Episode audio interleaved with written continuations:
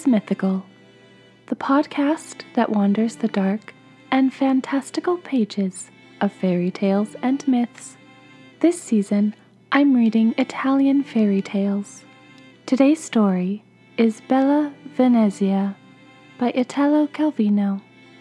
Today, I have two guest voices. Kayla Knight from the Get Grim podcast will be voicing Bella Venezia. Darren Esler from the show Squatch Smashers will be voicing our band of robbers. You'll find links to both of my guests in the show notes.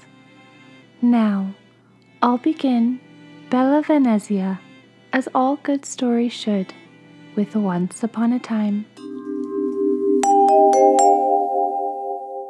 A mother and daughter kept an elegant inn where kings and princes passing through town would stop. The innkeeper's name was Bella Venezia, and while travelers sat at the table, she would strike up a conversation. What town are you from? From Milan. Did you ever see any woman in Milan lovelier than I am? No, I've never seen a soul lovelier than you. When it came time to settle the accounts, Bella Venezia would say, Normally that would be ten crowns, but you need only give me five. For she charged anyone only half price when he told her he'd never seen a lovelier woman than herself. Where are you from? Turin. And is there anyone in Turin lovelier than I am? No, a woman lovelier than you I have never seen. Then, at reckoning time, Bella Venezia said, Normally I charge six crowns, but you need only give me three. One day, the innkeeper was asking a traveler the usual question. And did you ever see a lovelier woman than myself? When her daughter went through the room. Indeed, I have. Who? Your daughter. This time, in making up the bill, Bella Venezia said, It's normally eight crowns, but I'm asking you for sixteen. That evening, the mistress called in the kitchen boy. Go to the seashore, build a hut with just one tiny little window, and close up my daughter in it. Thus, Bella Venezia's daughter was imprisoned day and night in that hut by the sea. She heard the breaking of the waves, but was able to see no one other than the kitchen boy, who came to her daily with bread and water. But in spite of being shut up there, the maiden grew lovelier by the day.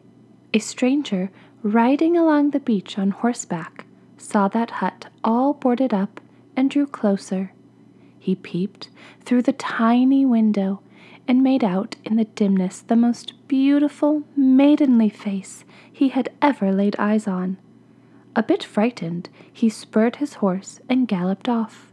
That night he stopped at Bella Venezia's inn. What town are you from? asked the innkeeper. Rome. Did you ever see anyone lovelier than myself? I certainly have. replied the stranger. Where? Closed up in a hut by the sea. Here's your bill. It's only ten crowns, but I want thirty from you. In the evening, Bella Venezia asked the kitchen boy. Listen, would you like to marry me? The kitchen boy couldn't believe his ears. If you want to marry me, continued Bella Venezia, you must take my daughter into the woods and kill her. Bring me back her eyes and a bottle of her blood, and I'll marry you. The kitchen boy was eager to marry the mistress, but he didn't have the heart to kill her daughter, who was all beauty and goodness. Of course they are. The maidens are always good and beautiful. So he took the girl to the woods and left her. To get eyes and blood to carry back to Bella Venezia, he killed a lamb, which is innocent blood, and the mistress married him. Alone in the woods, the girl screamed and cried, but no one heard her. Toward nightfall, she spied a light in the distance. Drawing near, she heard many people talking, and frightened to death, hid behind a tree. It was a rocky, desolate place, and twelve robbers had come to a halt before a white boulder. One of them said, Open up, desert. and the boulder swung outward like a door. The inside was all lit up like a large palace. The twelve robbers went in, and the last one said, Close up, desert. and the boulder swung too. The girl hidden behind the tree bided her time. In a little while, a voice inside said, Open up, desert. The door opened, and out filed the twelve robbers, the twelfth one ordering. Close up, desert. Once the robbers were out of sight, the girl went to the white boulder and said, Open up, desert! And the door swung open for her. She stepped into the lighted interior and commanded, Close up, desert! Inside was a table laid for twelve, with twelve plates, twelve loaves of bread, and twelve bottles of wine. In the kitchen, twelve chickens were on a spit ready to roast. The girl tidied up the place, made the twelve beds, and roasted the twelve chickens. Hungry by then, she ate a wing from every chicken, took a bite of every bread of loaf, and a sip of wine from every bottle. When she heard the robbers coming back, she hid under a bed. The twelve bandits didn't know what to think when they saw the house so tidy, the beds made, and the chickens roasted. Then they noticed a wing missing from every chicken, a bite from every loaf, and a sip from every bottle, and said, Someone must have come in here. Tomorrow it was agreed that one of them would remain behind to stand guard. The smallest of the robbers stayed, but he went outside to watch while the girl, meanwhile, came out from under the bed, put everything in order, ate the twelve chicken wings, the twelve chunks of bread, and drank the twelve swallows of wine. You're good for nothing. said the ringleader when he returned and saw that the house had been visited again. He assigned someone else to stand guard the next day, but this man also remained outside while the girl was indoors. So for eleven days straight, every robber tried keeping watch, but failed to discover the girl and was bawled out by all the others for being so stupid. Even though all the other robbers couldn't find her either, I would think after the one robber stood outside and didn't find anyone coming or going into their house, that the next day, the next robber should obviously stand inside. On the twelfth day, the chief decided to stand guard. Instead of watching outside, he remained inside and thus saw the girl come out from under the bed. And this is why he's in charge. Grabbing her by the arm, he said, Don't be afraid. Now that you're here, you can stay, and we'll treat you as our little sister. So the girl remained with the robbers, keeping house for them, and every evening they brought her jewels, gold pieces, rings, and earrings. The youngest robber delighted in dressing up as a grand nobleman to commit his robberies, and he would stop at the best inns. He thus went to Bella Venezia's one evening for dinner, Where do you come from? asked the innkeeper. From the heart of the forest. Have you ever seen any woman lovelier than myself? I certainly have. Replied the robber. Who is she? A girl we have with us. So Bella Venezia knew her daughter was still alive. That doesn't mean she's still alive. There might be another random girl wandering around and living with robbers that is more beautiful than you. You never know. Every day, an old woman would come to the inn asking for alms, and this old woman was a witch. Bella Venezia promised one half of her fortune to the witch if she could track down and kill her daughter. One day, while the robbers were out, the girl was standing at the window singing when an old woman came by and said, Brooches for sale, brooches for sale. Lovely maiden, may I come in? I'll show you a pin that's a real gem for your hair. The maiden invited her in, and the old woman, going through the motion of showing her how nice a pin would look in her hair, thrust it into her scalp. The girl died. When the robbers came home and found her dead, they all burst into tears, tough as they were. They chose a tall tree with a hollow trunk and buried her inside it. Now the king's son was out hunting.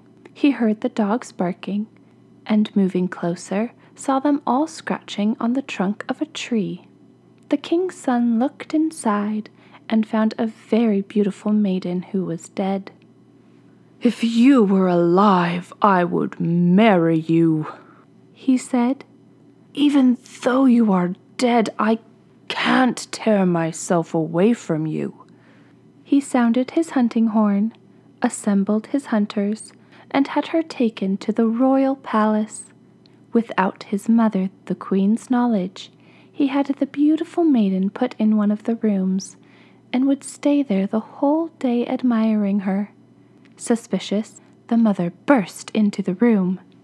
So that's why you didn't come out. But she's dead. How could you possibly be interested in her? Dead or not, I can't live apart from her. You can at least have her hair fixed. Yes, because when your son is in love with a dead person, the most important thing is having her hair styled so she doesn't look quite so corpsey. Said the queen, and sent for the royal hairdresser. He came, and combing her hair, broke his comb. He picked up another comb, and broke that one too. Thus, one right after the other, he broke seven combs. What on earth does this girl have in her head? asked the royal hairdresser. I shall take a look. And he touched the head of a pin. He pulled ever so gently, and as the pin came out, the maiden regained her color, opened her eyes, drew her breath, and said, Oh!